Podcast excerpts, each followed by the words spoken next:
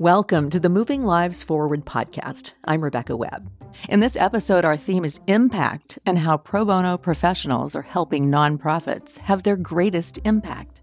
As you heard, a growing number of retiring professionals want to make a meaningful contribution even after they leave their day jobs. And there's no shortage of well meaning nonprofits who need their help. With us in studio today, Janice Jasinski, co founder of Social Purpose Works, and Judy Strand, CEO of Metropolitan Family Service, which has supported and incubated Social Purpose Works. Judy, let's start with you and if you could give us some definitions, because I know a big part of this is retiring professionals, what is called the encore movement. What is that? Well, the Encore movement really grew out of the fact that there were increasing amounts of retirees who really wanted to make a difference in the world after they were done with their career. And we saw that they started to approach social service agencies and nonprofits about how they could help. So, over the course of the last 20 years, there's been a robust effort to match encore careers with needs in nonprofits. All those retiring baby yeah. boomers. exactly. And how is this different really than from, you know, run of the mill volunteerism? Yeah. Well, you know, I think when you think about uh, nonprofit traditional volunteers, you think about direct service to the clients, you think about help with administrative tasks, you think about events board service. Those are all traditional volunteer roles. This is different because it really takes the specific capacity and wisdom of the retiree and matches it with an, a specific need in the organization that, that may be more of a business need, not necessarily a service need. Yeah, I would imagine that there are certain things that nonprofits need that they maybe can't get from their pool of vol- of well-meaning volunteers. Yeah. And what of those which of those have emerged as skill sets that nonprofits need? Yeah, we're seeing a lot of need around human resources, a lot of need in marketing, a lot of need around just strategic planning in general and looking at business development in in the, the nonprofit sector and the nonprofit agency. Okay, great. Janice, can you sort of describe a typical project for us? Give us kind of an example of uh, a project where a professional has benefited a nonprofit through their Sure, service? I'd be happy to. So, Judy mentioned generically some of the types of projects. And if we dig into one of those categories and we look at a marketing project, we'll see um, a project where a nonprofit has a program and they want to do some rebranding or reach a new audience. And they're looking at um, obtaining help from a professionally skilled volunteer to help them to develop that plan and then implement it and reach both whether it's donors or clients reach with their message. So that would be one example. Yeah, and I noticed that we're using the term project. So it's not an ongoing, this isn't somebody who volunteers for this organization forever. What does the length look like oftentimes? That's very true. So, with our program, Social Purpose Works, we are matching what we call shorter term projects. They can be anywhere from 50 hours to up to 500. Most of our projects we're seeing are between about 100 and 200 hours. And these pro bono professionals, Many of them want flexibility. So, nonprofits are really encouraged to uh, have flexibility about the timing of the project, the work hours, the location, etc. Those are all aspects of projects that are important to pro bono professionals. So after you've matched a professional with a nonprofit, it's up to them to kind of work out the details of, of their involvement? Certainly for the kind of project definition, but most of those things, many of those things, like the hours of the project, et cetera, are all um, determined ahead of time, an estimate, so that a pro bono professional would know what they were going to commit into. And are they ever paid? I mean, we're talking pro bono, but I'm just wondering if there's ever a sense maybe by the nonprofit that they actually want to compensate this person because of the great gift they've been given. Well, I think there is no actual compensation. These are all volunteer projects. However, that being said, a nonprofit always has an option of offering a stipend for a job well done or to thank a volunteer. So that can be done. And if there was a very unique skill set or a very long time commitment that was desired, a nonprofit may decide that a stipend would make sense in a case like that. Great. What are you hearing from uh, nonprofits in terms of how they're benefiting from these professionals? Well, I think the obvious benefits are the ability to access the talents of a experienced, you know, talented uh, volunteer. So that's an obvious benefit. And um, as well, I think that uh, they also get to um, target where they either don't have the funds to work on a project or where they don't have the in house talent that they need to complete a certain project. But there's also hidden benefits that we see. And those hidden benefits go beyond the project because they have access to this person who's you know has a wealth of experience. So we often find that after an engagement, a nonprofit may still want to sometimes um, bounce ideas off that pro bono professional. Uh, you know, we've heard of cases where pro bono professionals have um, you know, been asked to give advice about boards or other areas, and sometimes even becoming donors. So there can be a lot of hidden benefits uh, beyond just the projects. Mm, and I guess uh, you could probably extend that in time beyond the end of the project. Yes. If both sides wanted to do that. Excellent. So, would you, Judy, and Janice stick around? Uh, we're going to come back to you. But what I'd like to do is meet a couple of pro bono professionals who are working with nonprofits and representatives of the nonprofits they're working with right after a short break. You're listening to the PRP Podcast Co op on Portland Radio Project at 99.1 in the heart of Portland and streaming worldwide at prp.fm.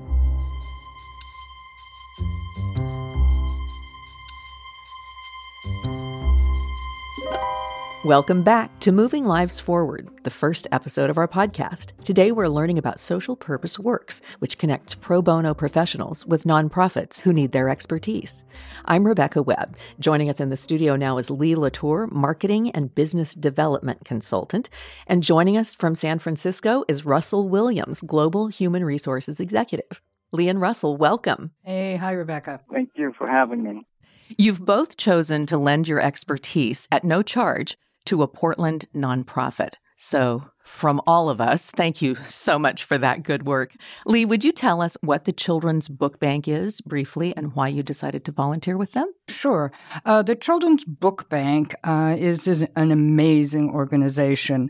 Uh, what they do in a nutshell, and I'm sure Danny can expand on this, is they collect books from uh, various sources. People donate or run book drives. So they take these used books and they have a cadre of volunteers that actually come in and clean the books. They tape, they erase, they clean the binding. Uh, so the books are as close to new as possible. They also have books that are donated to them that are new, etc. And then what they do is they package these books. They make packets of books, about 14 books uh, that are age appropriate, usually for younger children, although they do service older children. Um, and then they're distributed throughout the schools in Multnomah County, primarily through Head Start. This last year, they distributed over 10,000 books to children and to families who don't have the means to have books in their home. So, for many children and families, this is the first time they've had books that they're their own. Wow. You know, uh, and um, and they've been doing this for about a little over 10 years and it's it's pretty amazing what they're doing. In the process of doing this this last year they uh, did a, a, strategic plan for the future wanting to expand so they could reach more children and families. And in the process of that looking at the impact they found a very interesting phenomena a little bit. You know, you had parents who were, you know, these are typically low income families who can't afford to buy books. You had a group of parents who grew up with books and had them and were very excited about reading to their children, but really didn't have the means. And then you had some parents who didn't have books in their home, really wanted to engage their children in reading, but didn't quite know how, for lack of a better word, felt a little uncomfortable. So the folks at uh, the Children's Book Bank said, let's see how we can make something for them. So rather than give them a sheet of paper that says, open the book, read the book, et cetera, et cetera, et cetera, point stuff out, they created a suite of interactive reading games under the umbrella of called Bonding with Books. And in the process of doing this, they received feedback from volunteers and others when they were showing them this is like, well, where can I buy this? I would really love to be able to do this with my grandchild. So they heard that often enough that they thought, well, maybe there's a business potential here. And so, what I am doing with them is doing a business exploration. Are these products viable? They are a pretty amazing group of people at Children's Book Bank. I went in and they already had all these prototype maids. I mean, they're kind of entrepreneur in the heart anyway. So that's the sort of work that I'm doing is looking at the different interactive games that they have and then determining what the viability is for a retail market uh, that is not for the families that they serve, but for other individuals. And we've been conducting focus groups and we're in process of testing the games with the children right now. And it's been a really very, very interesting process for them and for me. I love it. You could have given your expertise, though, to any number of worthy causes. Mm-hmm. Why books? Oh, because I love books. I love books, and um, I'm an avid reader. I read to my children all the time. My children are avid readers. My daughter is actually a professor of writing and English literature. And the whole thing of the impetus or the impulse and the idea that just having books around children, they learn to engage and get excited about reading, and to help foster that with families families and young children that just only for economic purposes don't have that.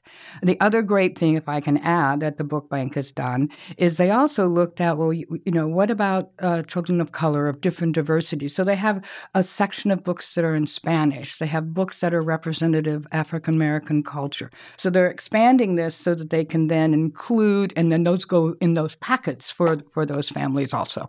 I love it. They're lucky to have you. Oh, thank you. So, Russell, are you still with us? Yes, I'm still here. Great. Let me ask you the, kind of the same question. What attracted you, first of all, to this type of volunteerism and specifically to Rose Community Development? So, I began my journey when I discovered that I needed to start preparing myself for my next life in terms of my career development.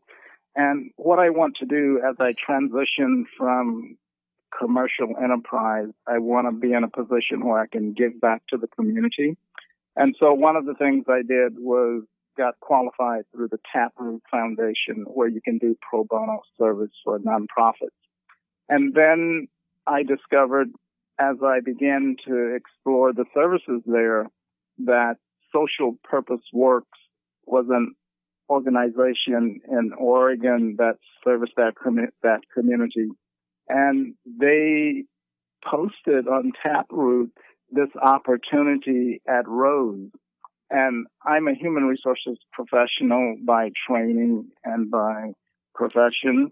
And so I followed up with Social Purpose, purpose Works. Uh, what was interesting there was that they have a qualifications process to do pro bono work for the nonprofits that are part of that network.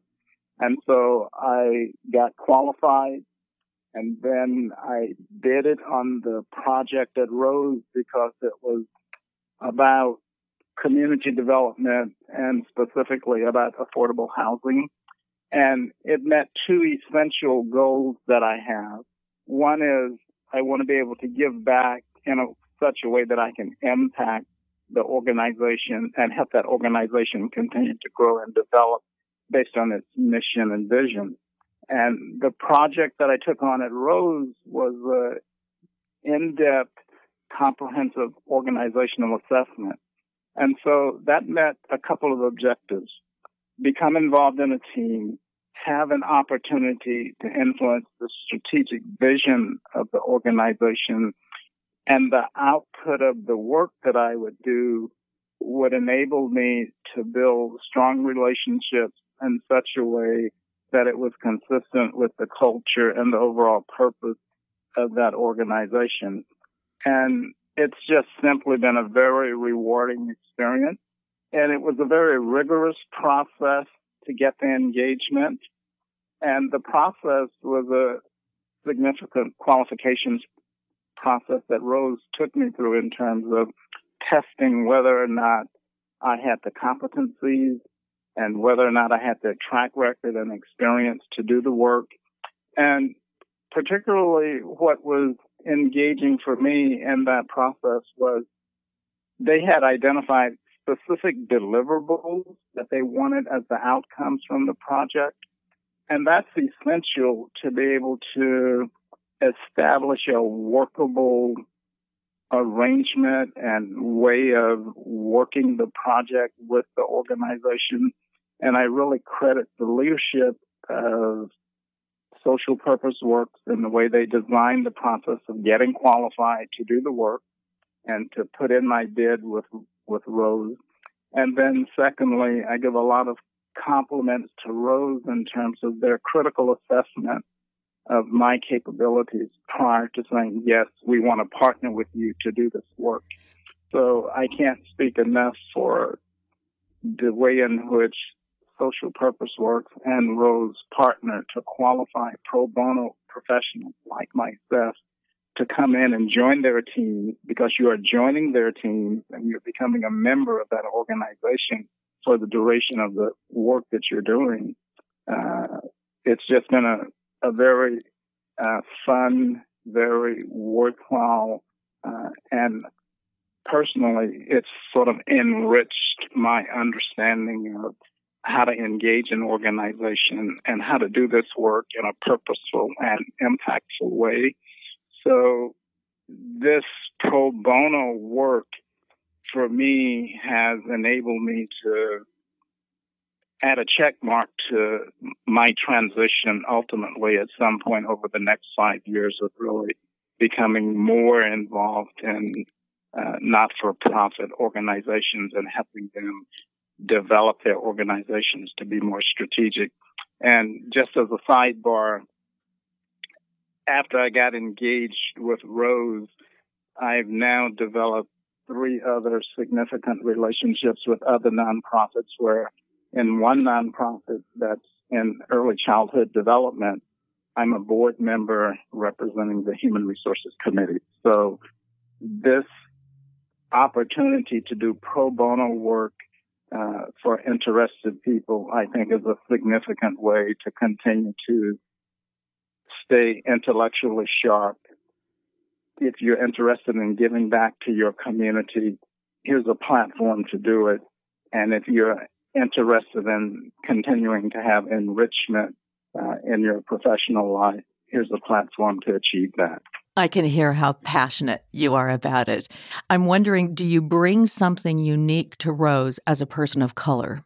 Uh, I think I do. And one of the other things that I was really impressed about Rose is they've taken this critical step in terms of first building a greater awareness of diversity, equity, and inclusion within their organization. And they've put a stake in the ground in terms of making an investment and a commitment to building some principles and norms that will permeate through all parts of the organization.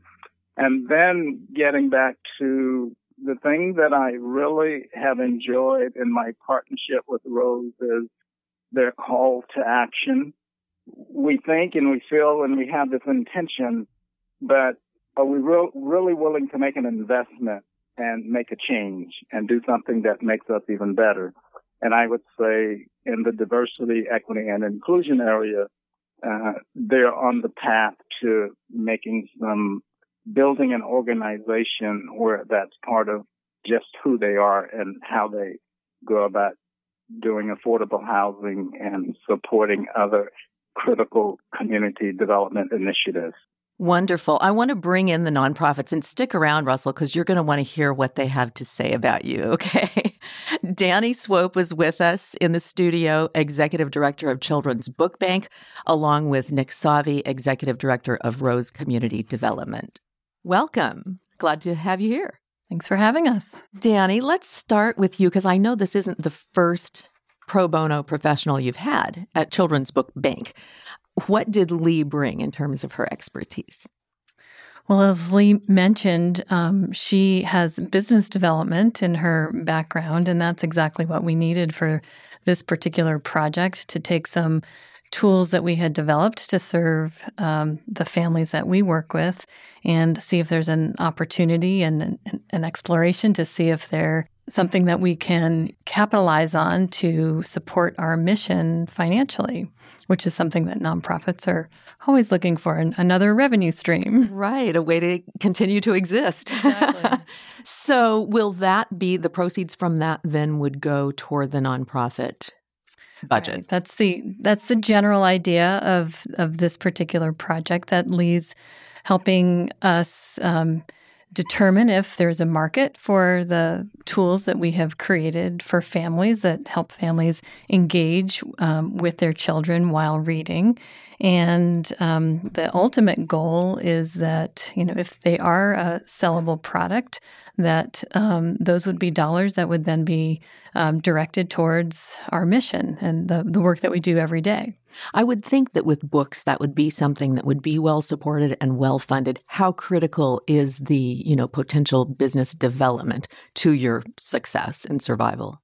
Well, I can speak for just about every nonprofit that, um, you know, you it, the work that we do needs financial support to, um, you know, to keep the lights on, to pay staff, to to develop our programs, to um, achieve deeper outcomes. So, whenever there's an opportunity to um, find a um, potentially sustainable source of revenue that just strengthens our capacity as a nonprofit to deliver on our mission and make a difference in the community. Wonderful. Wonderful.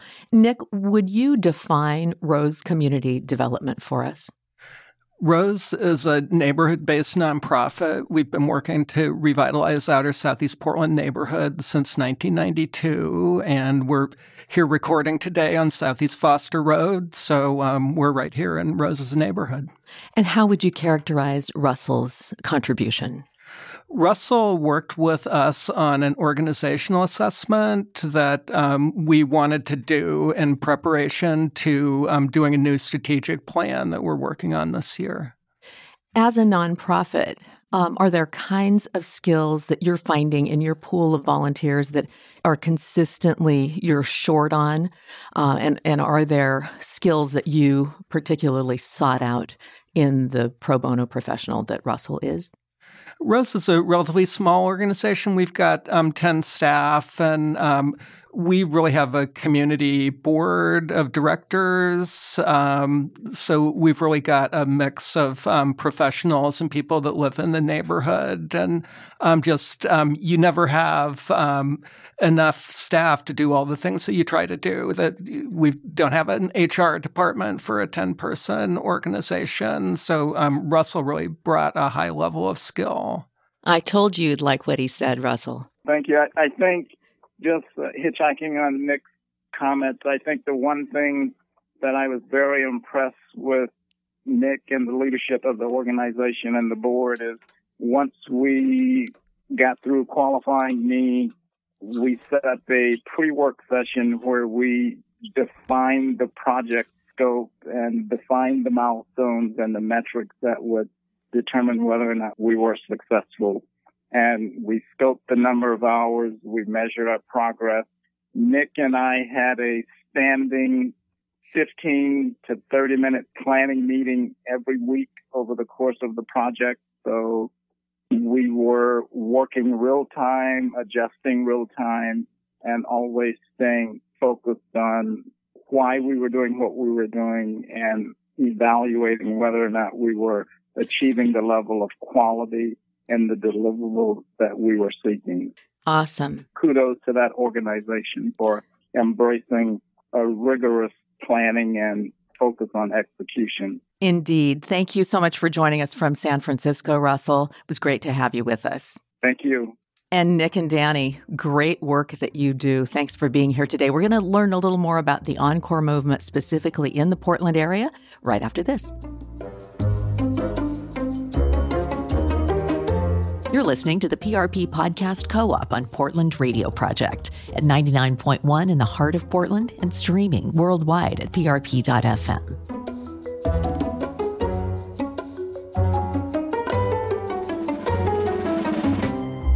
Welcome back to Moving Lives Forward. Janice and Judy are back with us now. Janice Jasinski, co founder of Social Purpose Works, and Judy Strand, CEO of Metropolitan Family Service, which has supported and incubated Social Purpose Works. Judy, let's zoom in on the Portland Encore movement. How is this trend manifesting here? You know, there's so many things going on in Portland that support this kind of work. There's the bigger age friendly Portland effort, which states a goal of attracting and retaining educated and engaged residents as they retire. There's generations to generations, a nationwide movement to bring the strength and the capacity forward to communities to help children.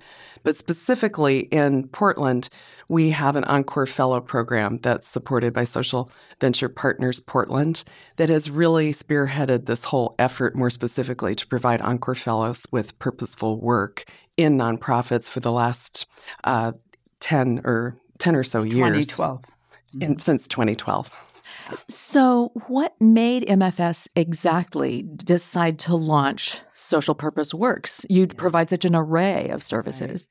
Yeah, we've always been really dedicated to uh, the power of the intergenerational connection.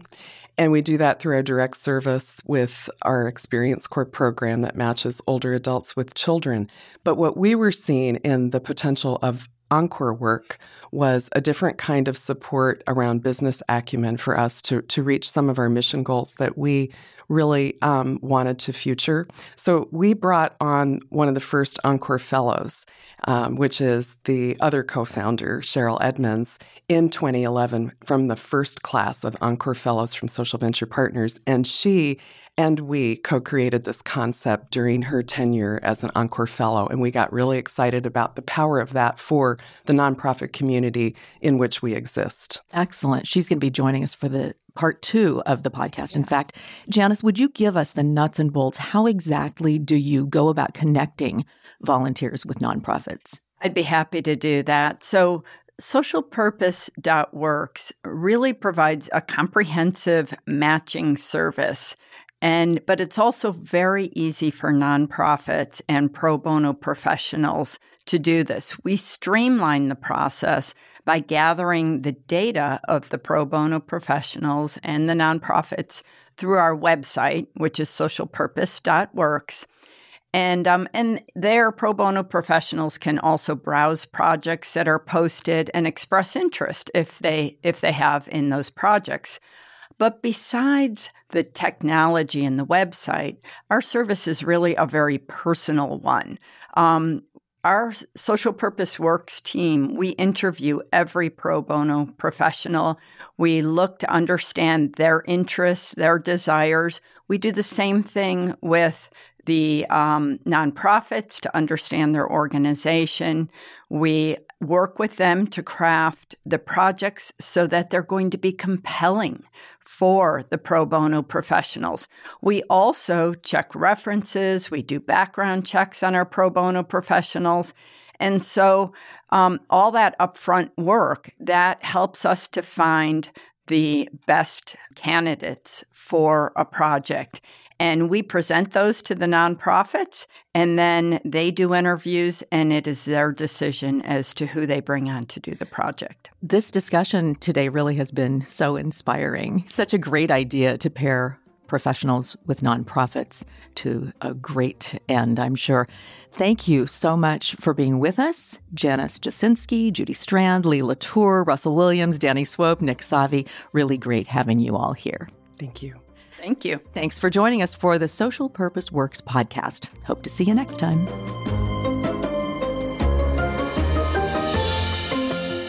Thanks for joining us for the Moving Lives Forward podcast, a production of Portland Radio Project in partnership with Metropolitan Family Service. This episode is produced by Nastasia Voisin, recorded and edited by Daniel Lynn. I'm your host, Rebecca Webb. See you next time.